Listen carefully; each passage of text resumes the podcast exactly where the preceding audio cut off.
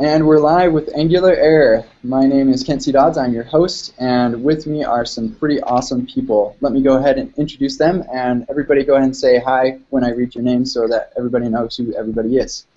So, uh, first we have Aaron Frost. What's up? Also known as JS Dev. Um, and then we have Ben Nadel. Howdy. Also known as Ben Nadel. I don't know if you have a nickname. Master disguise is there. nice. And then, uh, and they're going to be talking with us today about architecting huge Angular applications. So we're excited about that because lots of us have them.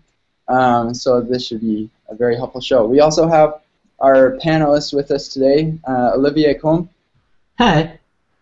And big thanks to Olivier. He put together this episode for the most part. So yeah, good on you. Thank you. Um, and Amy Knight. Hello. And Kara Erickson. Say hi, Kara. Oh, you just froze. Hello. and uh, Patrick J.S. Hey.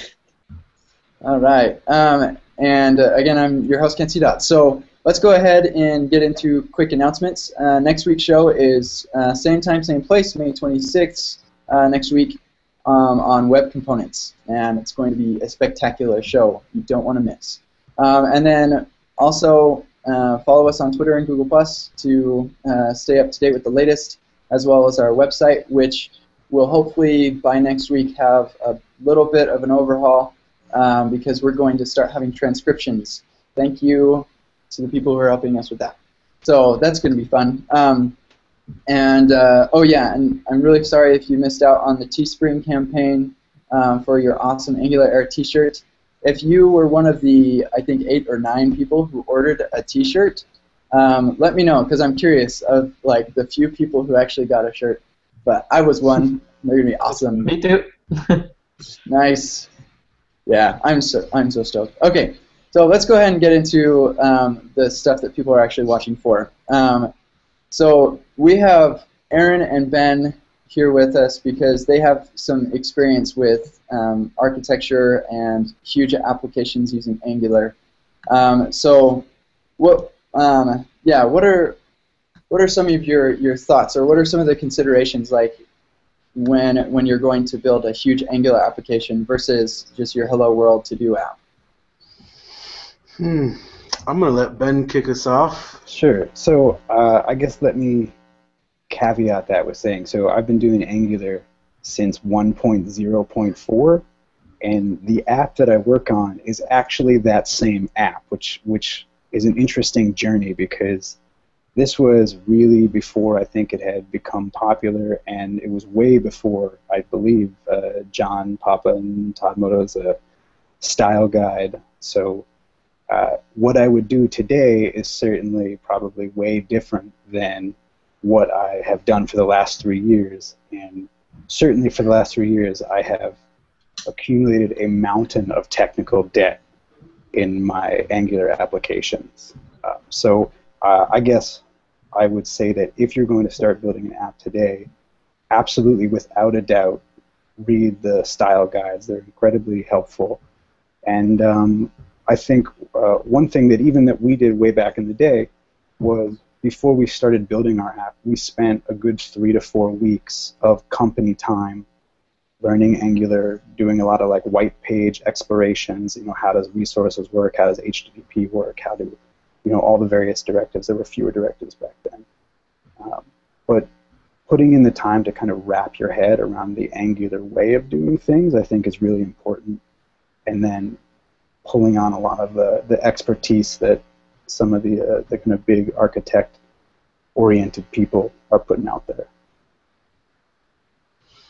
Yeah, so um, I would add to that that um, large Angular apps are even larger depending on your team size. So, yeah. like I read I read John Papa's style guide and I preach John Papa's style guide and I'm like, you know what? There's things in there that I don't like, and there's things in there that you probably don't like. So just take his, clone it, and then like make your own.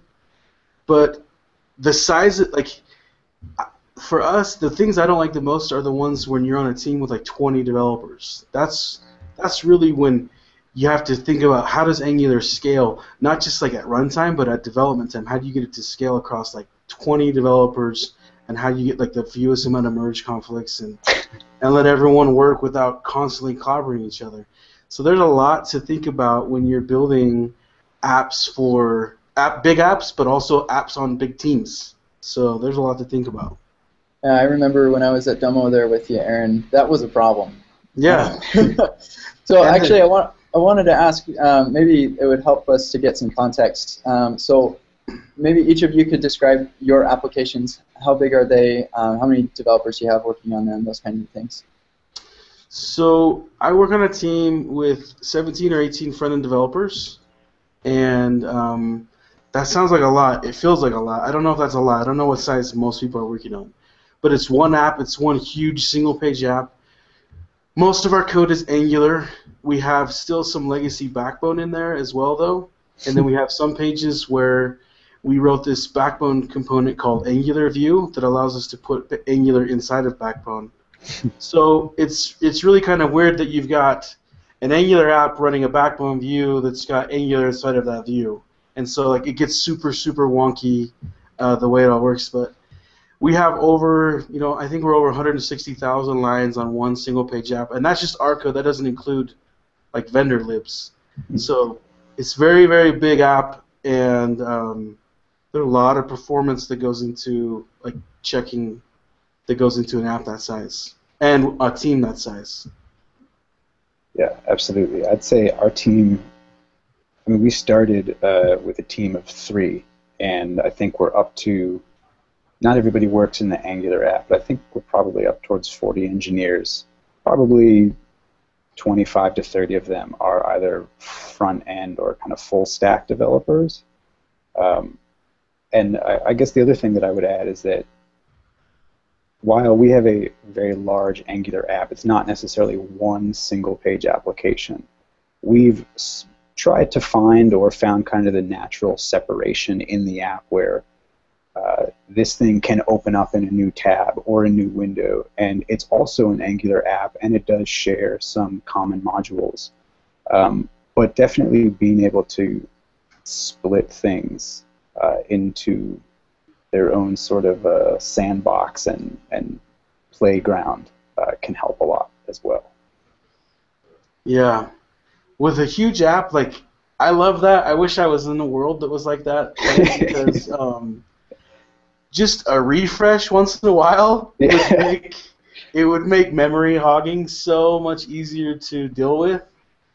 But um, when you have zero refreshes, it's pretty sucky sometimes. Yeah. Like life gets super strict, and you know that that one guy that thought he was going to do something cool with the scroll handler who forgot to kill. He forgot to turn it off um, when the on the destroy cycle. Yeah, he just leaked the whole DOM. So like, it's very hard to to keep performance and memory leaks out of a, a humongous app.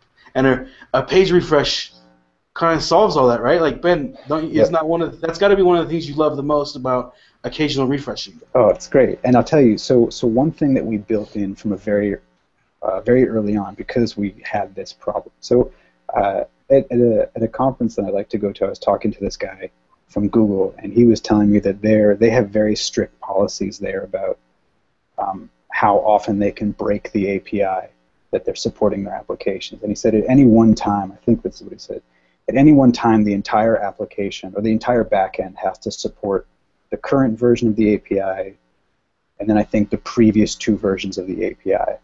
Because he said at any time, if they're rolling out code, you know, let's say they have, you know, hundreds or thousands or even tens of thousands of servers, even an instantaneous deploy, you know, that's rolling across servers, there's going to be clients hitting it with old versions of the API uh, expected. Um, so you know we don't come anywhere near that kind of uh, adherence to any kind of uh, friendly programming. Uh, so so one of the things that we built in a long time ago was the ability to through WebSockets uh, push a breaking change notification. So if we know, you know, most of the time we try not to have terrible breaking changes. But if we really have something where we're drastically changing something on the back end, or we really need someone to pull down new code if it's broken, uh, we can push this giant fluorescent pink banner to the top of the browser, and it'll say that we just pushed breaking changes.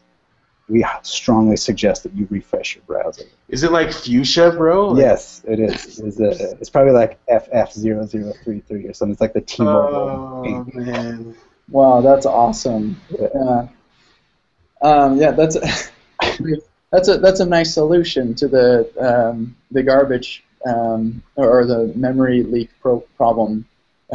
Yeah. So so but along those lines, right? So there's other kinds of situations where we had to take some sort of special uh, steps. So uh, one thing that can happen in a single page app is your app is loaded, but your cookies get erased for whatever reason. Your cookies expire, for example, right? Or whatever tokenization you're using for authentication might be broken. So you have an app that's loaded and the client thinks they can use it, and they start clicking through, they're making API requests, and they're coming up with 401 unauthorized.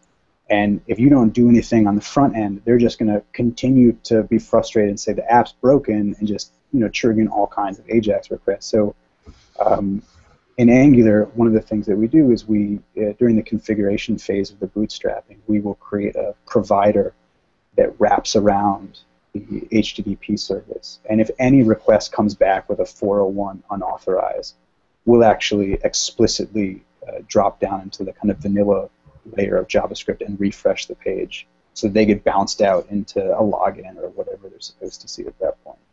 That's interesting because I, I think you uh, what I do in my app for that is uh, interceptors. So I, um, Yeah, HTTP yeah. interceptors are great for that, and you can just um, like clear out the local storage or the cookie or whatever and send them to the login.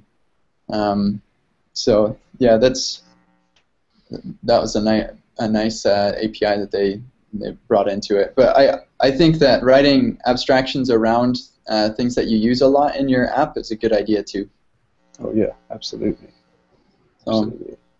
so um, Patrick's got a, a good question here. Do you want to shoot that one, Patrick? Yeah, how do you manage technical debt, with especially with a large team?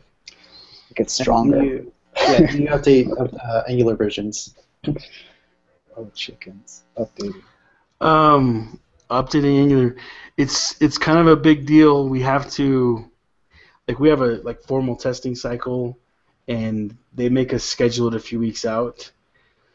So, like, when we branch for a release that's going to come up in two weeks, the day we make the branch, we'll also check in the new Angular.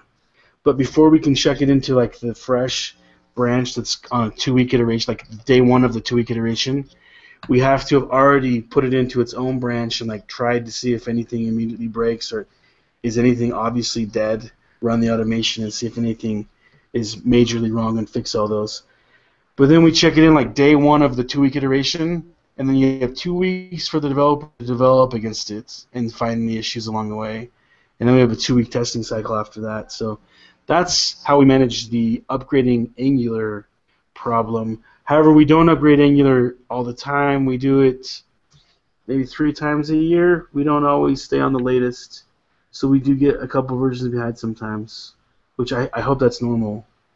Is anyone else like more diligent than that? Because that sounds crazy. Everyone's unmuted, so it sounds like everyone's going to say something. I'm updating my app um, like uh, once a month, I think. But I'm the only front-end developer. Wow, that's impressive. Yeah, that is impressive. so a, a, a large over? Carrie, were you saying something? Oh, I was I was just going to say we're we're on the same cycle. It would be really tough with um, the amount of engineers we have and how big our app is to do it. And imagine doing it every month. So you're saying like a couple times a year, three times a year? yeah, yeah. If I mean, if that, yeah. I find that the minor uh, or, or the patch changes are a lot easier to upgrade. Um, but like a, a little while ago, I wanted to upgrade from like 1.3.12 to one of the 1.4 beta releases, and found that to be like pretty significant. And I'm the only well at the time I was the only UI developer at my company as well, and so like the app that I run is like 25,000 lines of, of code, and so it's not like 150 or 160,000 lines. But uh, yeah, even that was pretty significant. So minor versions, um, yeah, if you stay up on it, you you don't have to do quite as much. But I can see in a huge app, um, even uh, or sorry, not minor versions, but patch versions. Uh, even patch versions would be uh, significant and maybe not worth the uh, the effort every month. Yeah, I'll tell you that a large portion of our application still runs on 1.0.8, simply because there was a very large breaking change going to 1.2, which has to do with the double transclusion on a single element, and that has hampered our ability to upgrade uh, to no end because essentially we it's like the sometimes it feels a little bit like the wild west like we're deploying all the time and it's sort of up to the person whose task it is to upgrade angular to sort of race with the other feature branches to kind of get his in before the other people have to merge theirs in, and then it's their problem to take care of all the you know the merge request, the merge uh, conflicts. But Conflicts. it's yeah, Dude, that is so common, man. Like, it's all like it's it's just like a it's a race to the finish line sometimes because you know the second that other feature branch comes in, then your upgrade to Angular is going to break because now there's parts of the app that haven't been upgraded yet. And you're like ah, Yeah. it's just it's super frustrating. So we have parts that are still that are running on 1.2 and parts that are running on 108. Wow, So- that's nuts.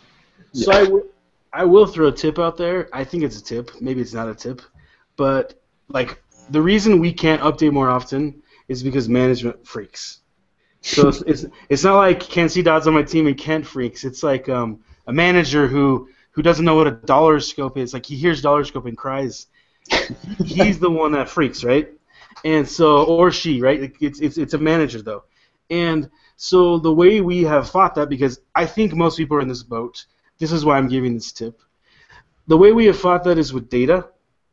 And so we don't just like emotionally say, we really, really want to upgrade, man. Like 1.3.20, whatever looks awesome. Like we don't, because that's how we started, and it was bad, and we got behind. And so now we're like, now we know they're going to be petty, and they're going to use their petty authority to be more petty than this should be. So we're like, okay, well, your opinion versus my data, I win. So um, we'll put it into a branch, test, test, test. Looks good. Okay. Now that we know it looks good, we made a formal agreement that if it looks good, we made them agree that if it looks good, we can put it into master on the day one of the new cycle, the new dev iteration. And so then we check it in. We have two weeks to develop against it, two more weeks to test against it.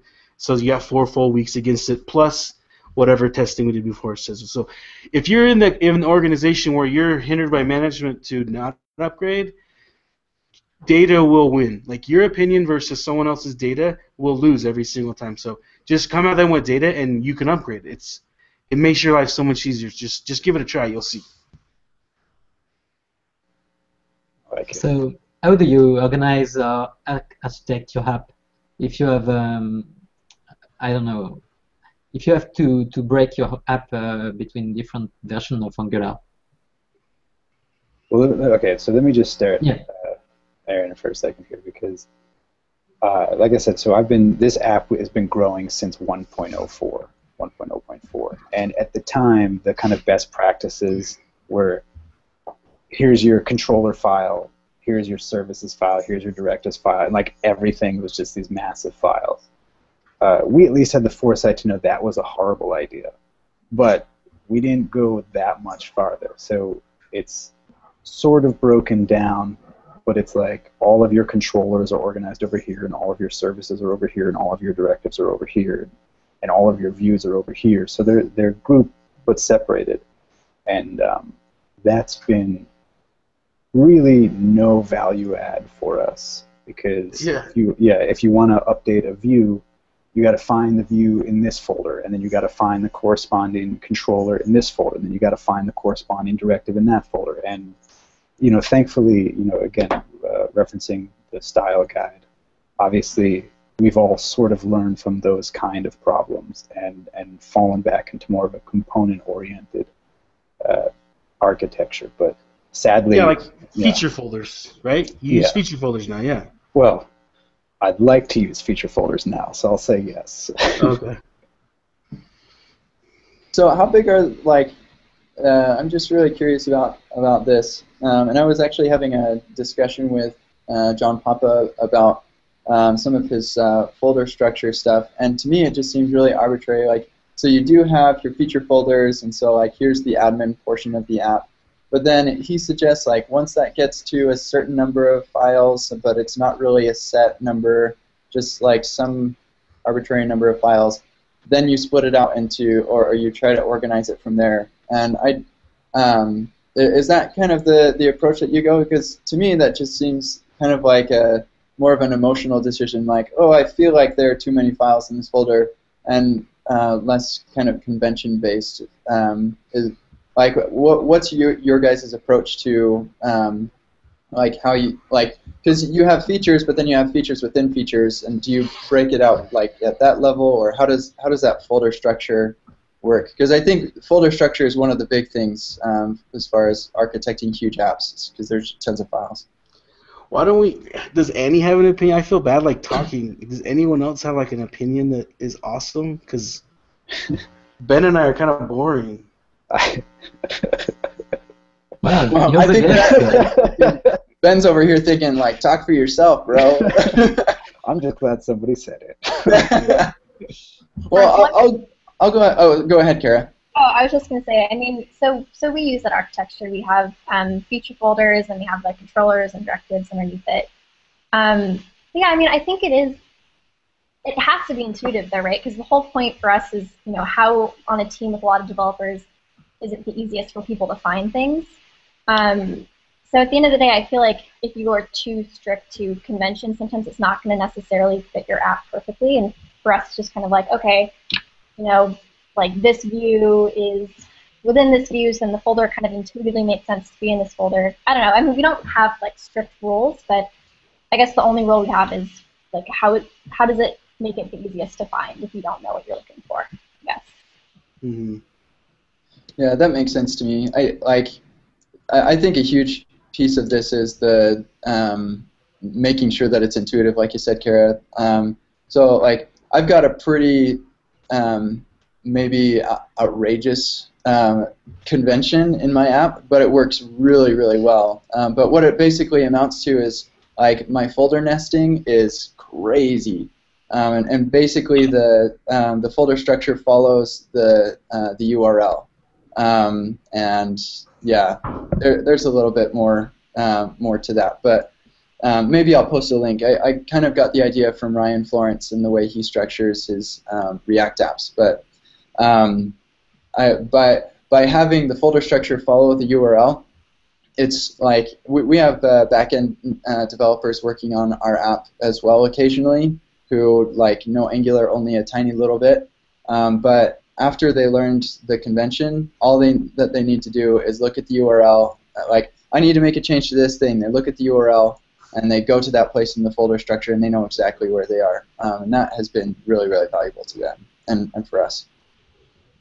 Yeah, we use. I mean, like I said, we're our architecture is a little bit archaic at this point, but we do use a similar approach in that the nesting of our folders does uh, not necessarily with the URL, but with the understanding of the UI itself. So if you have uh, part of the UI that is kind of a macro area of the site, and then inside of that you have maybe a tabbed UI where each tab is kind of its own feature set. In our folder structure, we will definitely mimic that, where we have a folder for the macro feature and then subfolders for the kind of the nested features. Um, for, for me, when I read the style guide, the part that falls down, and maybe the, the mental disconnect that I have is pulling services and your kind of data layer oriented features and commingling those with feature folders. So, uh, because because services are oftentimes much more cross-cutting than a particular component of the application, and rather than saying, well, this feature sort of fits with this component, but this one is more cross-cutting, I would probably err on the side of saying, okay, all of my services are over here, and they're all services, and they're all cross-cutting. Some are more cross-cutting than others, and then all of my views and my controllers and my directives, those can be much more componentized because they're very specific to parts of the application. So, I'm. I think. I think I. I have an even different approach. It's um. Well, like when you look at a page, when you look at an app, you have pages, right? Or features, whatever we want to call them. But then inside of them, you have components, right? And those are very different things because a component is everywhere. It's on all the pages. Whereas a page is only one page. It's only itself. And so at Domo, we have like um, feature folders for all the, the page level um, directives and controllers and stuff. But we also have this big common folder where anything that's shared across multiple pages, we put into a common folder. And inside common, it's kind of replicated the um, the same feature folder because, and then we, we put all of our components in there. Like so, if you have a component like blah blah dropdown, like that goes into the blah blah dropdown folder. Or if you have your services for like the thing service that does things, like that goes into like and and, and, and a lot of pages do things, so we put the thing service into the uh, common folder because that doesn't make sense to put it on a page in a, in a feature folder. It belongs in like a common directory in a common module. So that's kind of how we structure that all out. That's exactly what we have to. Like our app, which is, you know, kind of you can think of it as our different pages and then a common folder for all of our reusable stuff. Have Yeah. you have you guys thought about changing? So there's a, a top level common folder, but have you thought about having the common folder deep inside of your folder structure? So you're saying like if um, so I, I manage my thing. I manage my folder structure by state, and that gets kind of crazy too. It's similar to um, like Kent C. Dodds, um, but essentially, what I do is like whenever this particular leaf node uh, of the state is sharing code, I would just have a, a common folder there, and if it's and if something above it needs that, then I would move the common folder up, and then eventually I'll move all the service up, up, up, up to the very top. Um, what do you think of, of that approach? Patrick, that's exactly what I do actually. Um, so it's it's very hierarchical, and what that wins you, and Olivier can speak to this, is uh, code splitting and uh, lazy loading. So if, if you're using something like Webpack to um, package your your front end assets, then you can much more easily code split stuff and say, like, oh, this is the common for uh, the like the the children of this folder. This is uh, the common for for those uh, pieces, um, and yeah, uh, and I find that to be a much better way to reason about things. Unfortunately, once it actually gets into the Angular app, um, then everything's on the global namespace, and you don't really know if, it, like, you can't actually enforce the fact that these services aren't being used by any anywhere else that they shouldn't be. And I know that Dave Geddes, when he took Domo and uh, did lazy loading um, for that, that was like a big pain in the rear because of that um, just because we were using services from other modules that weren't actually supposed to be depending on them and stuff. But um, by structuring things in that way, it just makes things a lot easier. Um, so I, I'm totally on board with you on, uh, on that one, Patrick. And I guess I would say so.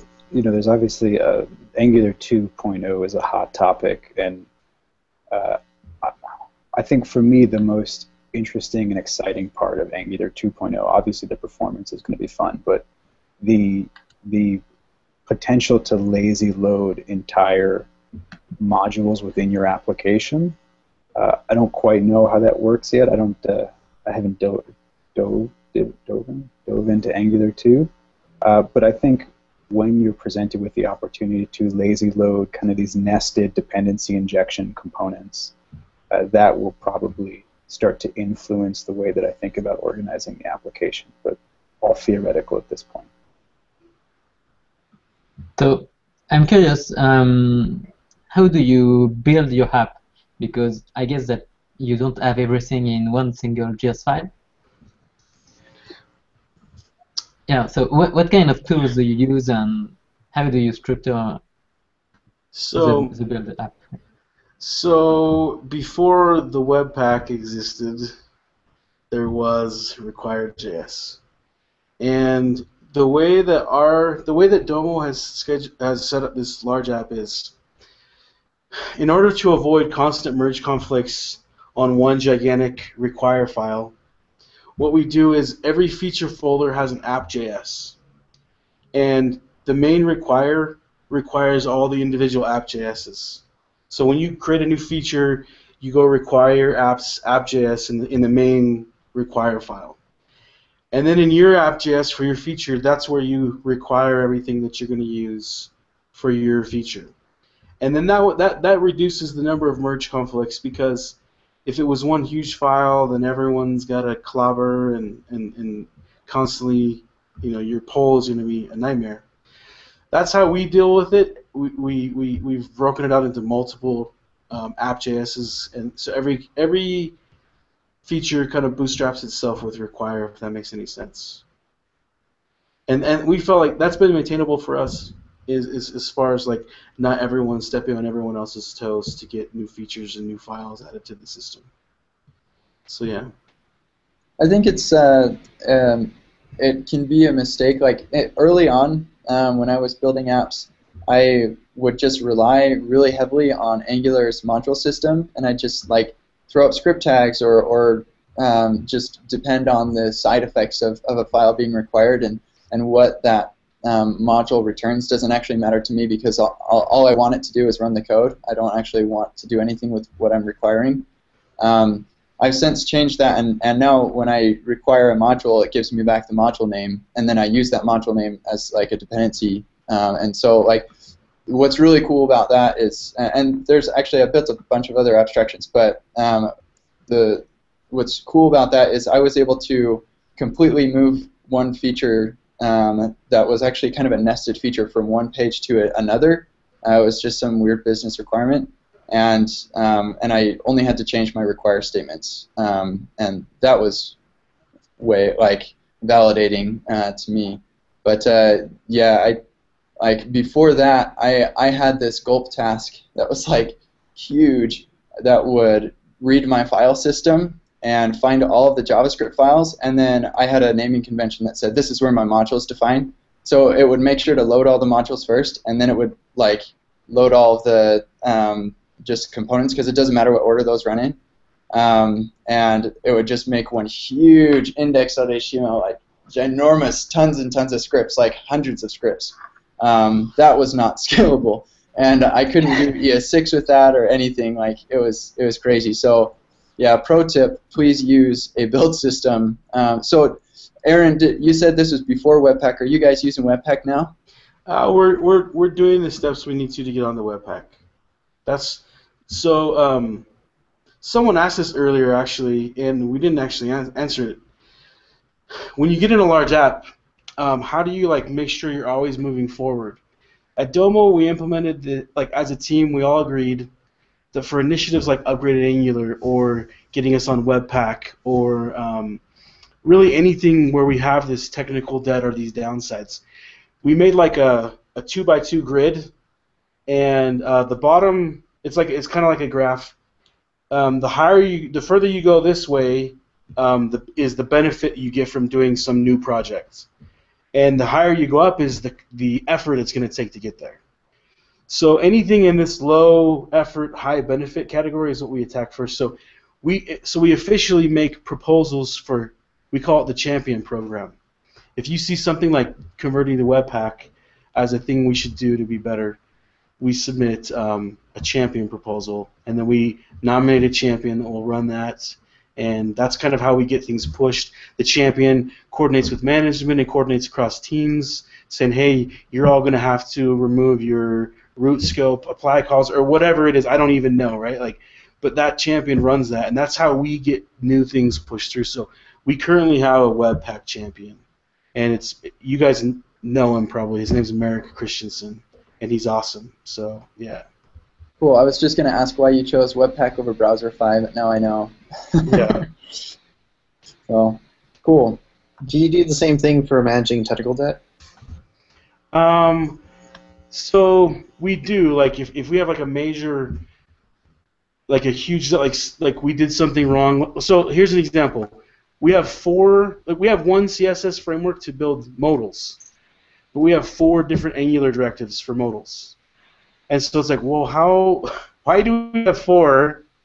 Like, whose whose idea was that? And why don't we just have one? And so we have a champion right now who's going to go through and consolidate those four modal directives down into one, and then re-implement the one that we choose in the other places um, where the other three that we're going to get rid of are used. If that makes sense. So we do it for technical debt as well. The championship program works for really any priority that our dev team sees that we need, and because dev doesn't drive features and they don't, they, dev doesn't really have control over like iteration work, uh, the champions work with the project management team to get those things prioritized so that the developers can get cycles to work on those during a dev sprint. So yeah, we do push that stuff through the championship program as well. That's really So cool. we, we are wrapping up on our time a little bit, we, um, but we have a couple of questions that we definitely uh, wanted to ask. Um, any from our panelists? Yeah, I had a couple other questions. Um, my first question was, are you guys like using ES6 or any like leveraging ES6 at all to help maintainability? And if so, like how are you doing that?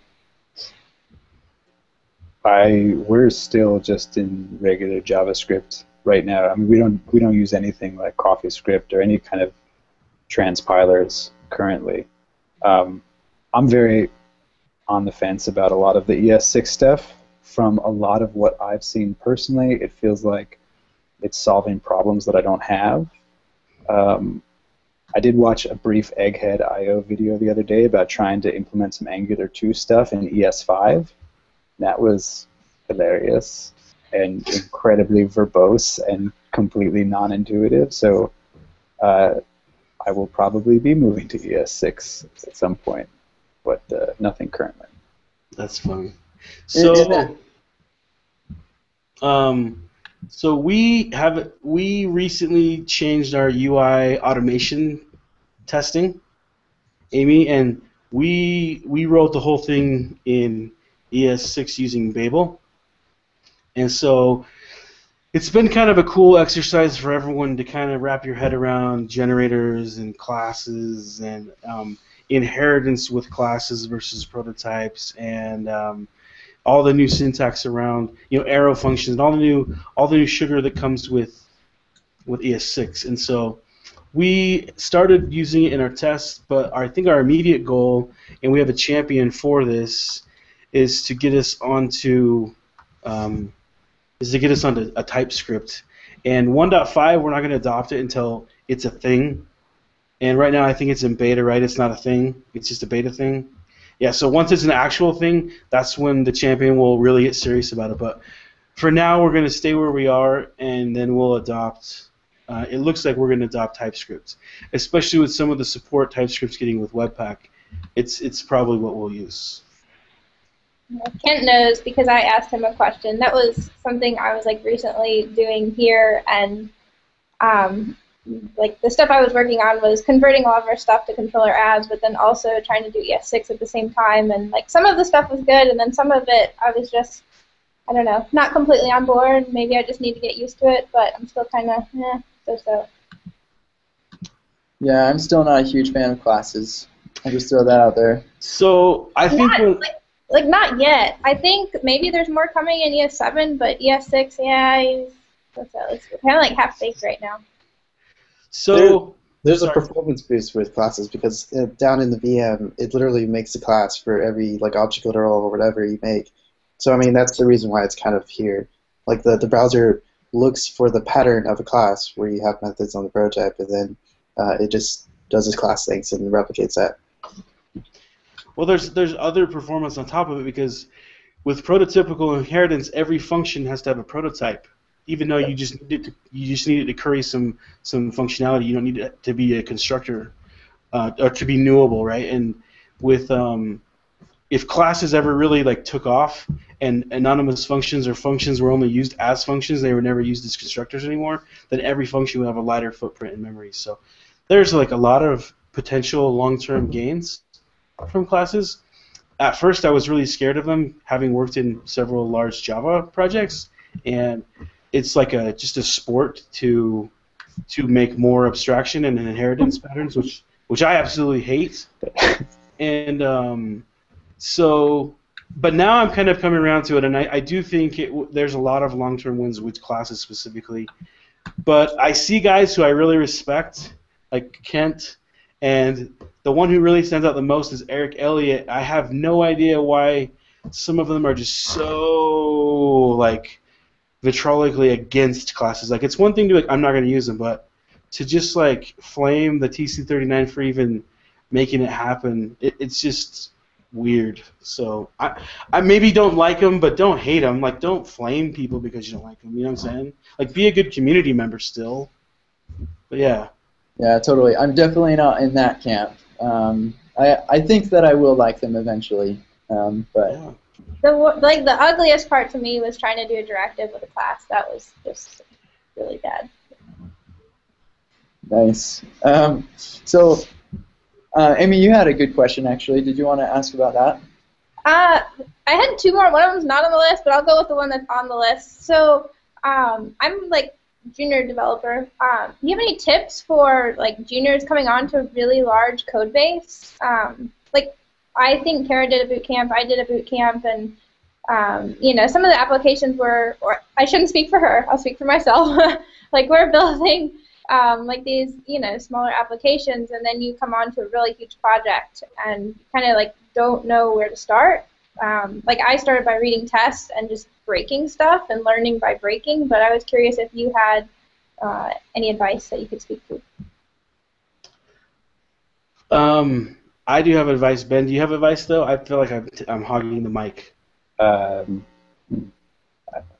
if possible, and this wouldn't necessarily be in your hands, but if you could do some sort of a rotation as like a managing incoming bugs or something, right? Where you're not necessarily working on new features, but you're like, hey, when I click this, it scrolls to the top of the page, or you know, when I click this, it should show, but it's not showing. Like, if you can get a couple of weeks of that, that would force you to really move around the architecture and kind of get a sense of all the the layouts of the files and how things are wired together in kind of a very safe, small, uh, kind of sandboxed way. That would be that would be great, but of course that's that's often not up to you. So I would add to that because that is a great idea, and I advocate this for a lot of people. Um, at Domo, we we cloned John Papa's style guide, and then we ripped out a ton of stuff because we we disagree with a ton of it, but we agree with a ton of it as well.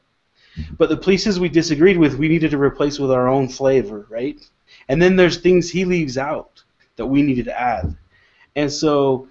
Um, ideally one of the team leads is writing this so that when Amy, when you start, it's like, oh, I can go read all this and understand how I should do it and why I should do it that way.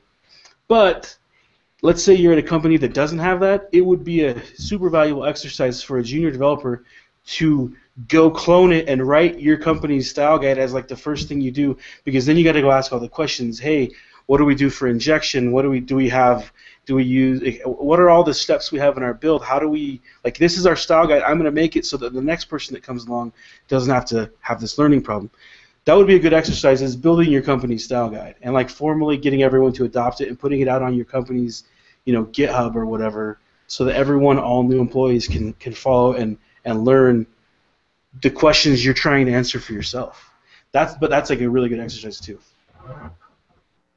And, Cool. and also, Go ahead, Ben. Sorry, the only other thing that I would add is that I know uh, people might be very nervous about asking other people on their team for help or, or not even help, but just, just kind of shouldering up and saying, hey, how would you solve this problem? Or can I talk through solving this problem? I think more people than you realize are super excited to be able to tell you how they would solve something and like how you know how they would look at it and the kinds of things that you should be aware of when thinking about this. And because there's a lot of there's a lot of tribal knowledge not just about how things are done but specifically about how things are not done right? Because oh yeah you wanted to do it this way. So did we six months ago.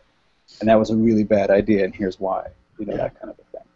Yeah feel like that's why having a company style guide is such a good thing. Like, like to Aaron's point, because then you can write down some of that tribal knowledge. You know, like document this is what we did wrong and why. Um, people.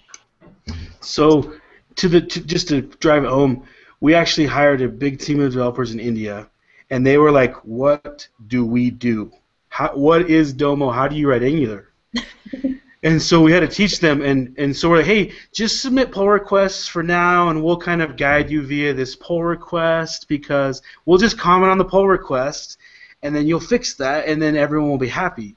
But then, like reviewing these pull requests went crazy. it was like a full time job, and so we're like, you know what? Hey, hey, let's build a style guide, and then just start rejecting these pull requests if they don't match the style guide, and then these guys, this team over here can figure it out um, on their own.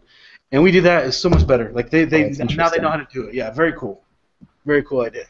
I'm, I'm going to do that. That's a really good idea.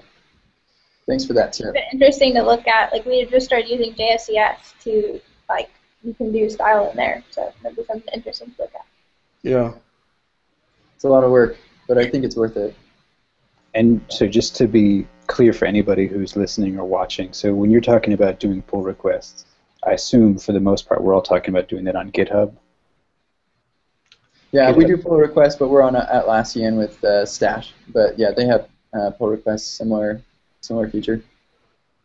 Yeah, get pull pull requests are such a great way to review code, especially now. I guess a couple of months ago they finally started doing the sort of Side unified side. file side by side stuff. Yeah. Oh, world of difference, jeez, Yeah. and that's great. Also, so this is like just a random thing, right? Uh, I will oftentimes, right, you're reviewing your own code locally. Uh, I find that changing the context of my own code helps me think about it differently. So I will oftentimes, while I'm working on a feature branch locally, I will push it up to GitHub and create a pull request just so I can see the side-by-side view of it. And it, it kind of it's like taking a step back and, and looking at it in a different way, and it gives you an opportunity to just examine the architecture and think about it a little bit differently, which has been great. Yeah, I actually do that too. It's like a good bird's eye view. Like Yeah. how would else look at this whole system just given these changes. Yeah.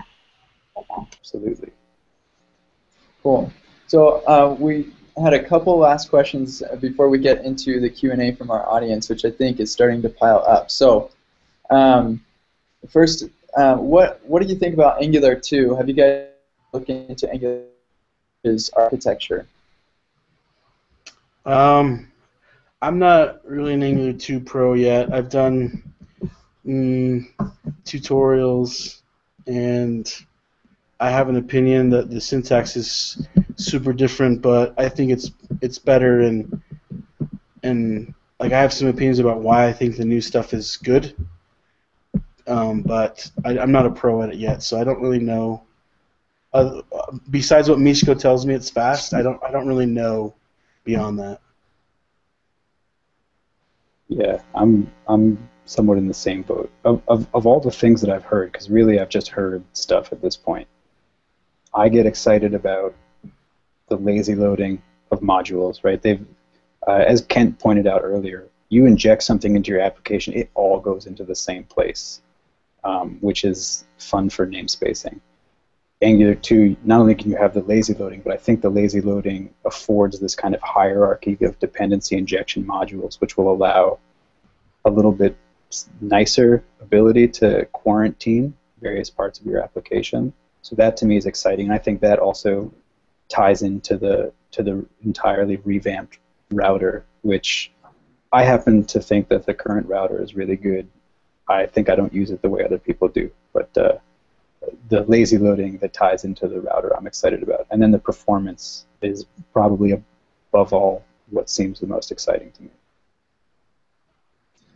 Great. Um, I'm excited about Angular 2. I think it's going to be awesome. Um, so, Angular 2 as well, or Angular also? oh man, I don't know how to answer that question. I'm excited about it all. Sweet. So um, we had uh, two more questions. I don't know who who posted.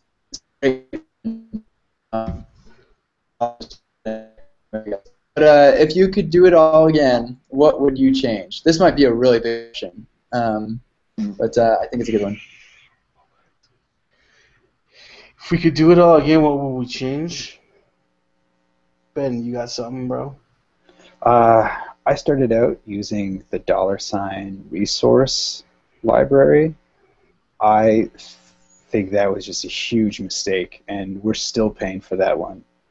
If if you need to get data from the server, just use HTTP. It will do exactly what you want and add nothing else, and change the entire architecture also. Yeah, I would agree with that. Dollar resource has got to go. Uh, I we made that mistake as well actually, and uh, transferring over to JS Data with uh, JS Data Angular, it's super super good. So if you're interested in having some layer of abstraction, I highly recommend that. Um, but yeah, totally agree with you, Ben.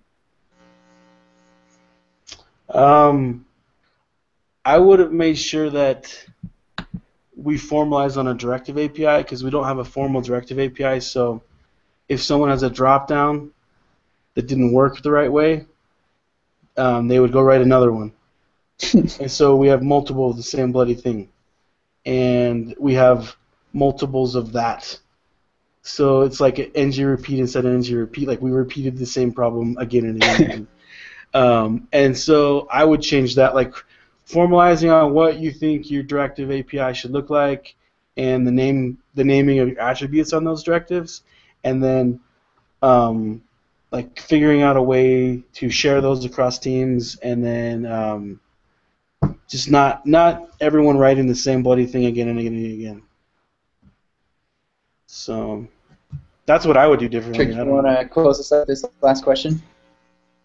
Yeah, what's the, the craziest performance hack that you've done? I know Ben's done some stuff. I love I've read his performance. blog. Yeah. I've done uh, so. Uh, a couple of the things that I think are just fun are uh, so as I was saying, a lot of our stuff is still stuck in 1.0.8, and there are a couple of things in 1.2 that are really great for performance, like having the track by feature in the ng repeat, so you don't have to reclone nodes, Mhm. um, or the uh, the other one? There was a there, there's a couple of features that are in 1.2 that I recreated as directives in 1.0.8, and they're a little hacky, but they do they work. So that's like to me, it's feel like a you know it's like guerrilla upgrading of the framework, right? It's like you're patching the framework itself almost because you can't upgrade it. Uh, so that's I find that to be a lot of fun. So I needed to do a drag and drop, kind of like a Trello type thing, and um, I thought it would be cool to do it in Angular, and uh, then I tried it. So every time the, every time the mouse moves a pixel, a digest happens. You can imagine how awesome the performance on that is, right? Like uh, one frame per second, basically. So I did that one too. so I had to. I wrote a blog post about it where I jailbroke Angular, and it's just about you're trying to be a good citizen and use all the Angular things. Everything's Angular, and because you read it on a blog or Kent C. Dodds told me to. So what? sometimes you need to you need to bust out of Angular and be brave and go go do it on your own, and then get back in Angular some other way.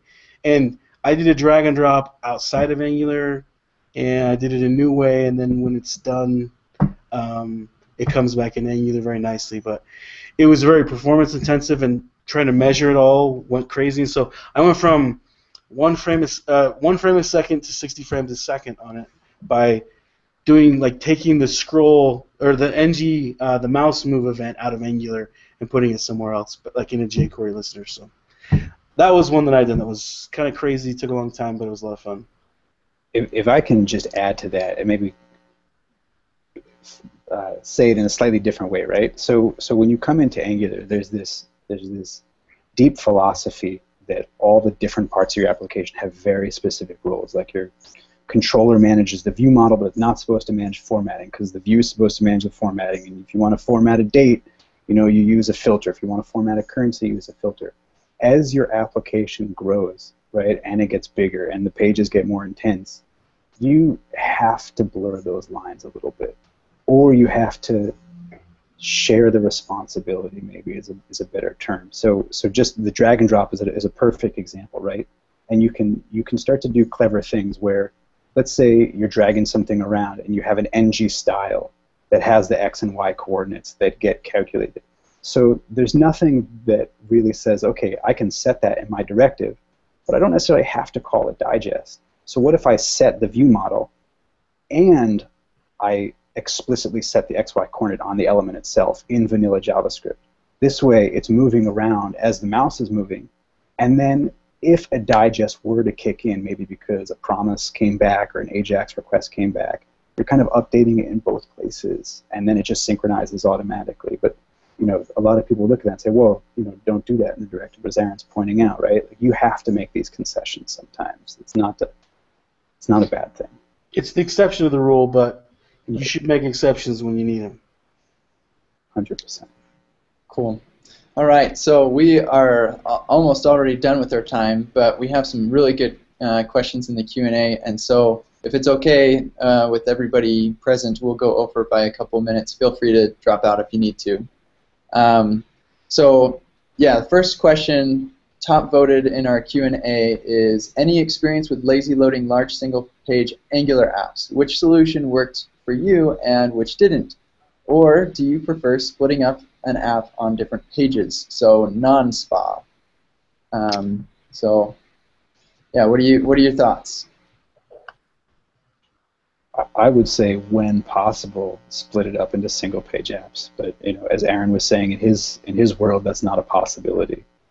I, I've only played around kind of R and D in lazy loading with a pre 2.0, right? Because if you wanted if you wanted to do lazy loading, technically speaking, what you have to do now is during the bootstrapping of the Angular app, you have to maintain a reference to the providers that provide for controllers, directives, services, factories, uh, the compiler itself. You have to maintain a reference to that. Then, if you want to lazy load something, say with require later on, you sort of have to monkey patch references to these module controller uh, module methods so that later if you're going to lazy load something else that's about to register something with dot controller dot controller wouldn't exist previously but you need to monkey patch to exist. It's definitely super hacky. Um, there are a couple of blog posts on it that i've seen. Um, so i don't know if there is a good solution at this point. I think nobody knows more about that subject uh, than Olivier. Yeah, but I'm a bit partial, so I don't know if I should. so, but uh, yeah, there are a couple of libs uh, out there that you can use, uh, such as uh, OC Lazy Load or Overmind, uh, and a couple others. Uh, or you can wait for Angular 1.5 and the new router if you want. So um, I we we had a our app was lazy loaded. Um, every feature we we broke it into an Overmind module. We use this thing called Overmind, and we we actually had some problems where it wasn't helping us in the way we thought it was. So we got rid of it. Um, if we had it to do it again, we probably would investigate um, OC lazy load with um, with a little bit more like open eyes than we did the first time. So yeah, but for now we're just using a single page app, and we're waiting for 1.5. That's kind of our our current uh, idea. So. The nice thing for you guys though is like um, users pay for your app, and so if it takes you know three seconds to